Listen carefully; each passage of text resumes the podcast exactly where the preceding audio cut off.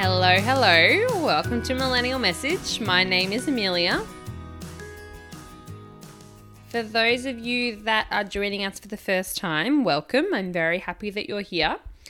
And for those return listeners, I hope you've had a great week. I am very thankful to be here in your ears again. I've had a great week. I went away on the weekend with my primary school girlfriends, or some of them from high school, but primary school and high school girlfriends. Had some nice wine and cheese kind of days, drank a little bit too much, had to suffer on Monday, but other than that, it has been a great week. So before we jump into this week's topic, I thought it'd be worth touching base on the issue that we discussed last week, which was self-care for the brain. I hope you've had a great week trying to think about your thought patterns and just look at your certain behaviors and see if there's any little changes that you can make that will make you happier, healthier, and just functioning better. So I have a story for you that we're going to jump right into. twenty-four-year-old Fatima works in a garment factory in Bangladesh. She makes just forty-three cents an hour. Despite working on average six days a week and much overtime as she can, sometimes coming home at midnight, Fatima struggles to earn enough money to support herself and her mother, who is unwell. Sometimes Fatima chooses to go without food as she tries to stretch whatever little money she earns until her next pay. Fatima, who is working in factories, who has been working in factories since her father died when she was sixteen, can only afford to live in a cramped two-bedroom apartment, which is shared with ten people, including her landlord. They share a tiny kitchen and an even smaller toilet and bathing area. Running water is available for one hour, just three times a day. One of Fatima's roommates owns a thin single mattress, but Fatima sleeps on the concrete floor. Fatima earns her wage making our clothes, but no matter how hard she works, she is trapped in a cycle of poverty. So yep, we are going there. Poverty. It's not sexy. It's not fun. Doesn't make you feel good. Makes you feel shitty, but we have to. We have to go there. Fast fashion. Fast fashion and millennials go together like two peas in a pod. The phrase did not even exist before we were around. I think you'd be hard-pressed to find a millennial that is not aware of the phrase fast fashion, or even any other generation at this rate, but I'll define it anyway. Fast fashion.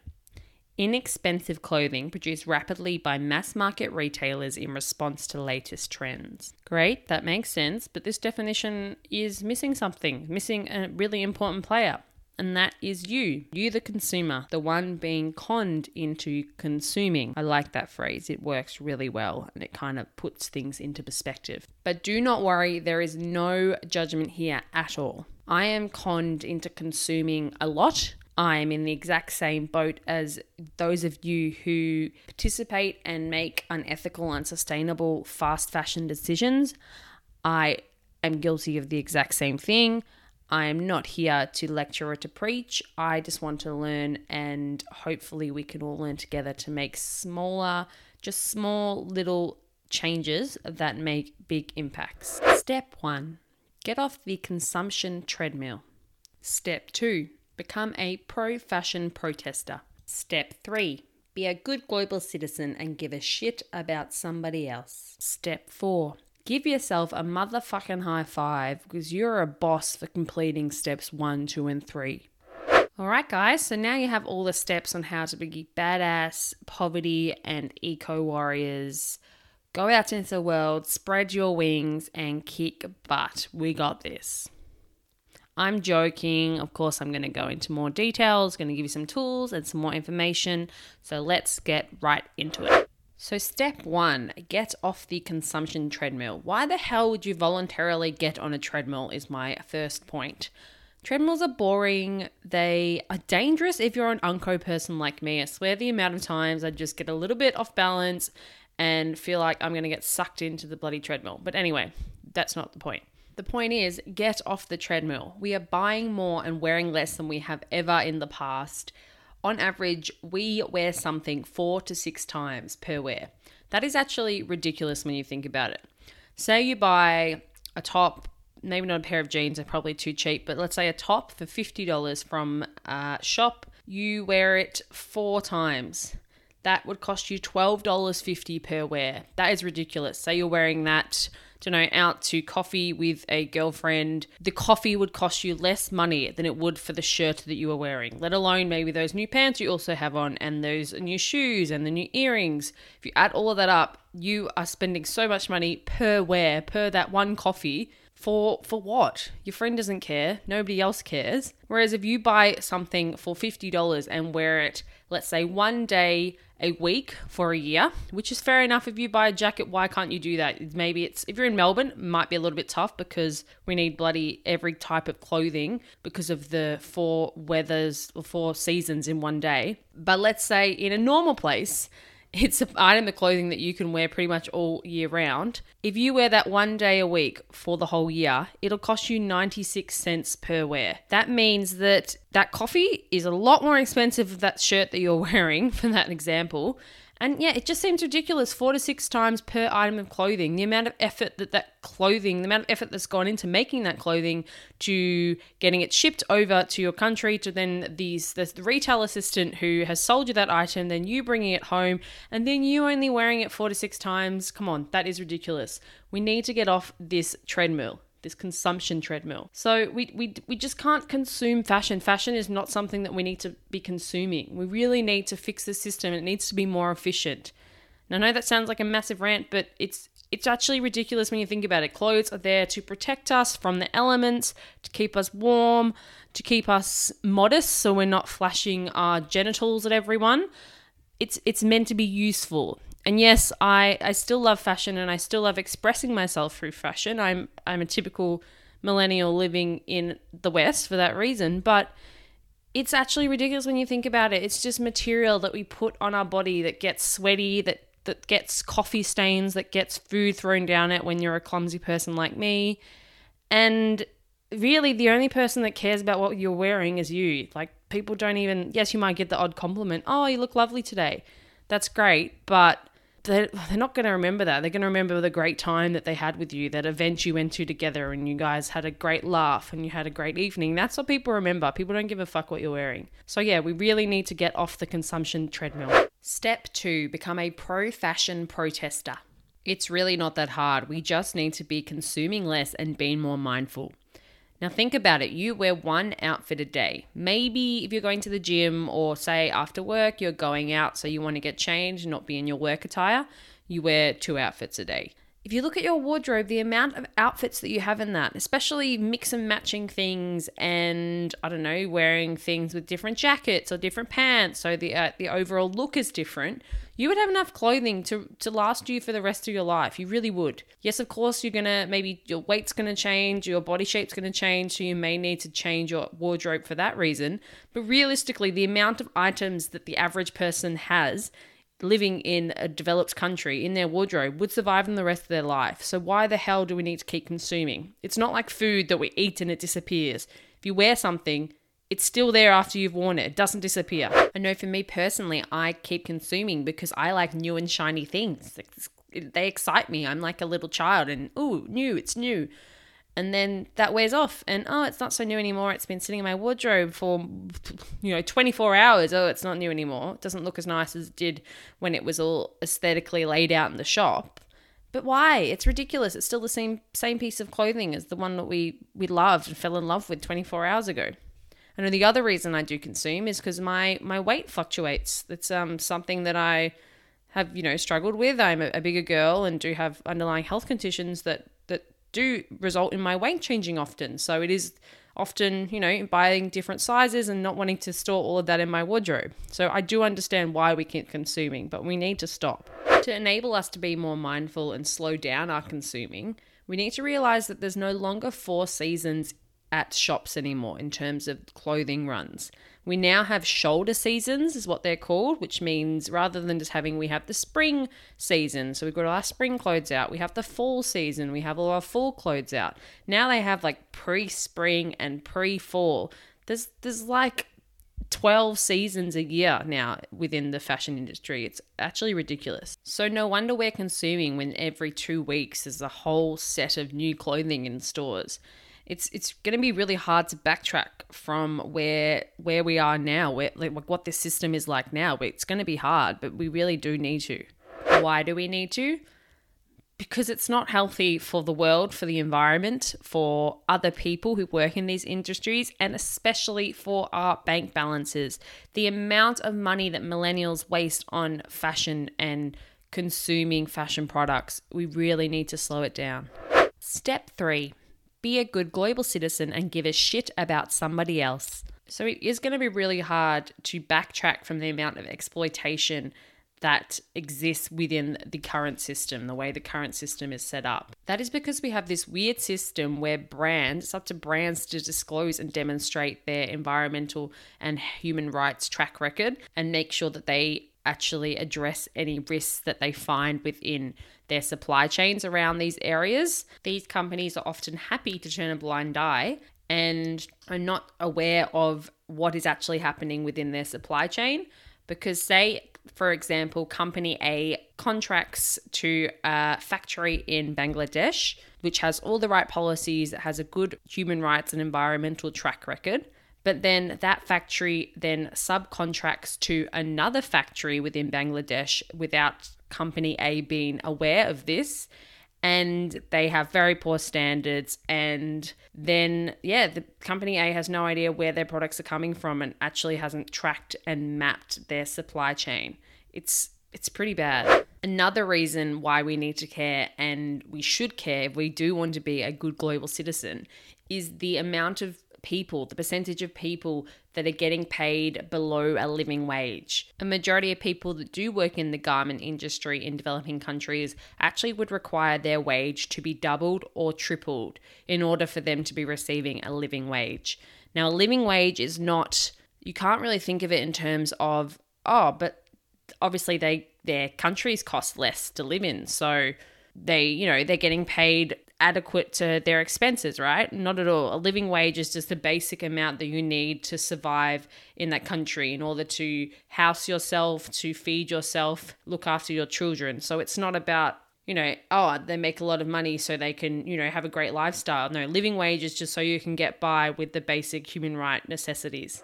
We really do therefore need to think more about the made in labels that are on our clothes because they, they represent people. They represent individuals that are trying to raise their families. They don't represent, oh, it's just made in that country by machines. No, they're people making these items. And these people, which are of course often women, have issues around being fired if they become pregnant and they're being denied their maternity leave rights.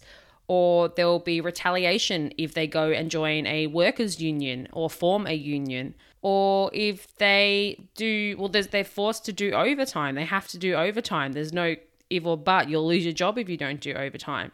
As well as a massive issue around sexual harassment. It's often men that run these factories. They're the, the managers of the factories. And then all the workers actually on the sewing machines are the, the women. And there's a massive issue around harassment.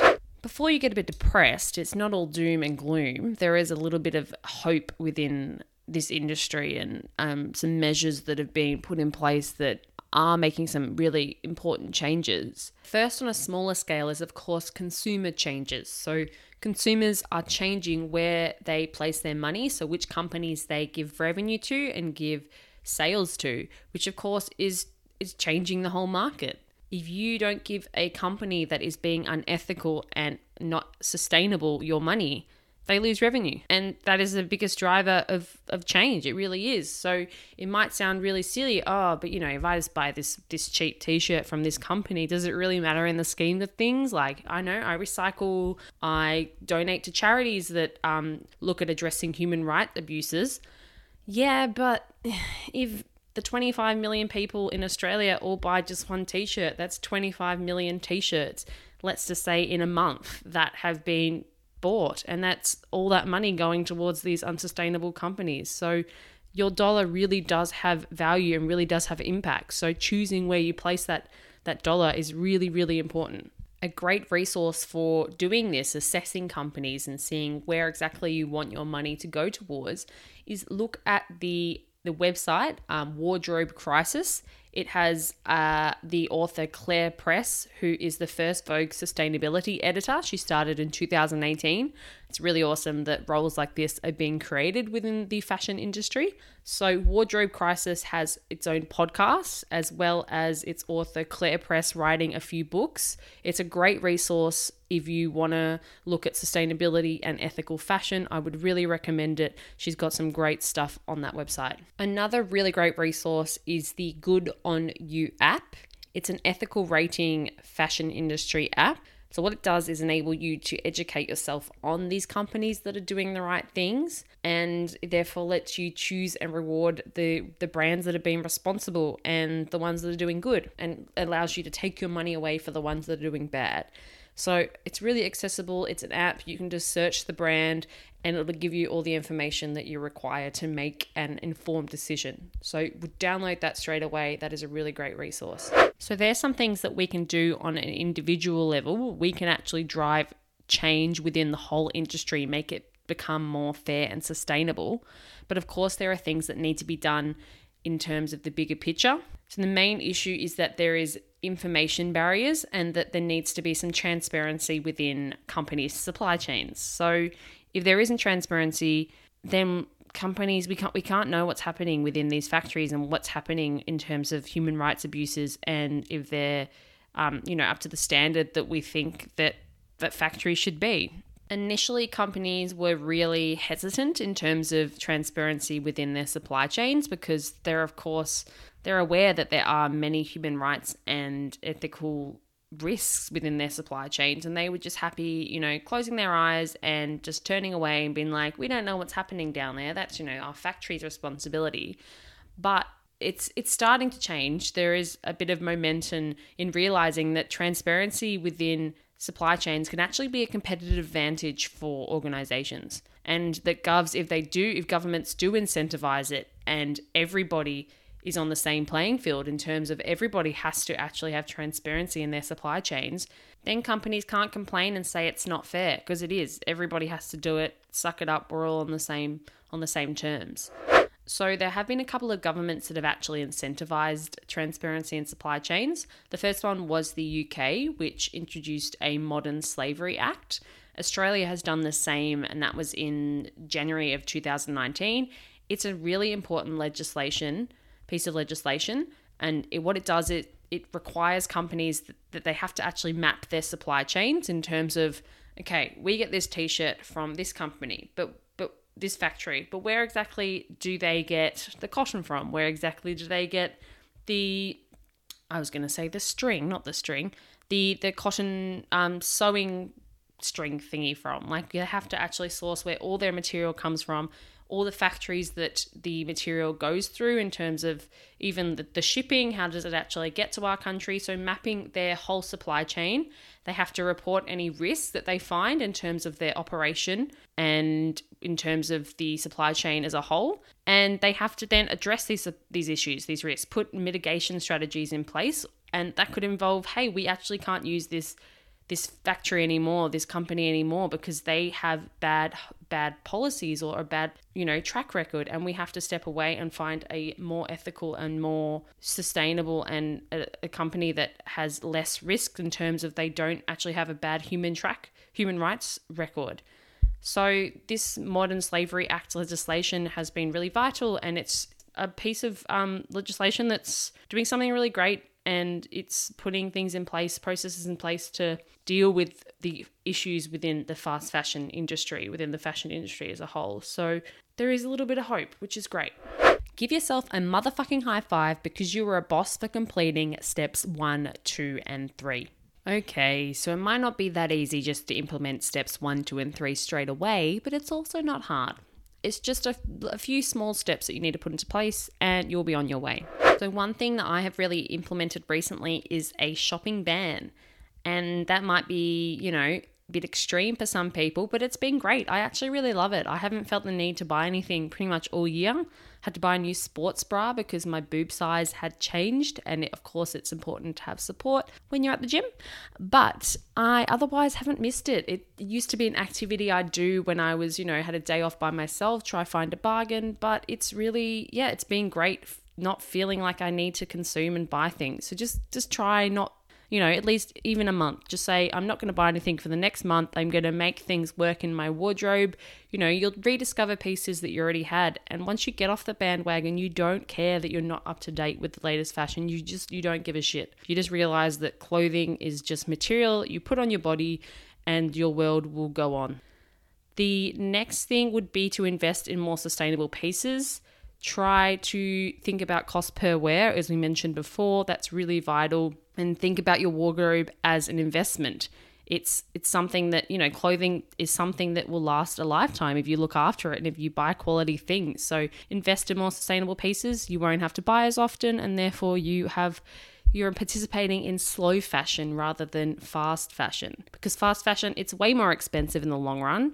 You think about eighty dollars on one good item versus three cheap things that equal eighty dollars. You're not going to care about the cheap things and they're not going to last you, and it's just end up going to, to landfill. Do you know what? This statistic almost made me fall off my chair. I swear to God, it's actually horrific that the average Australian will purchase twenty-seven kilos of new textiles, so new items of clothing each year. And then they will discard about twenty-three kilos of that twenty-seven to landfill. Obviously, it's probably not the stuff that you just bought then, but maybe it's the twenty-three kilos of the twenty-seven kilos that you bought the previous year. That will go to landfill. You might think, oh no, but I drop it off at donation boxes. Isn't it going to charities? Charities have enough shit. They actually have way too much stuff. So the rest of it's going to landfill, which is horrible, horrible for the environment. And it's all polyesters and it's all stuff that's actually made of plastic. The cheap clothing is made of plastic. It's not natural fibers like cotton. That stuff can't break down. It's exactly like plastic bottles and things like that. It's going to landfill and it's not going to break down. So to build, actually, to build on the things in terms of donating clothing, sixty thousand tons of that is donated, goes to landfill. That is, in Australia this is, that's a lot. Oh my God, that's way too many, too many items. What we need to remember is the four R's of fashion, which are to reduce, reuse, repair, and resell. Repair is one that I've been working on a bit recently because I know I have a lot of items that recently have all started wearing. My work clothes have all started wearing at once in terms of like hems coming undone or buttons falling off. So I'm really trying to train myself and teach myself how to sew and repair items because they'll be good as new as long as I can. You know, it might not be a straight seam, but they will be good as new if I can just get a, a needle and thread and, and fix the item. So just to conclude, I think it's really vital that we touch on eco-anxiety because I think we all, like we're, we're all quite aware of these facts and of these issues, but we find, oh, it's such a massive issue. It's a global issue. It involves all these different stakeholders. I really don't know what I could do and how I can help. And it just, it's overwhelming. And we just, we just throw our hands up in the air and go shopping because we're stressed about climate change. Like that's literally how we're dealing with it. So it's really vital if we just take small steps, and these steps, they actually lead to bigger actions, bigger actions from us, but also bigger actions from organizations, from companies, from creating movements, environmentally sustainable and ethical movements, versus us just, you know, not acting at all, being too stressed out and just being like, oh, I can't, I can't, I don't know what to do. So just small steps. That's really all it takes. And that creates bigger impact. You really just need to think about your clothes. Think about the person who made them. Think about having a slow fashion mindset. And just think about, why are you shopping in the first place? Why are you shopping so much? Just get off the treadmill and being a sheep from what everyone else does in terms of fashion and trends. Just be you. Just wear clothes. Just see them as, you know, things that protect your body from the sun, from the cold, from people seeing you naked. Just think of them as material. They're not this, you know, the be all and end all. You, your life will go on. People will still love you. People will still, you know, want to hang out with you. Just get over it. We all need to just move on from this obsession with fashion. It's really not healthy. Alrighty guys, so that wraps up the episode. Thank you so much for tuning in. I really appreciate it. Please provide me some feedback on whichever platform that you listen to the podcast. I would really love to hear from you guys, uh, as well as subscribe. It helps other people find the podcast. We are quite new, so getting the word out would be really appreciated. Tell a friend, as well as chuck us a follow on Millennial Message Instagram page. Got some great content on there. The handle is Millennial Message underscore podcast. And yeah, guys, I hope you have a great week, and please focus on how you can do better, be better, and get better this week. Thanks, guys.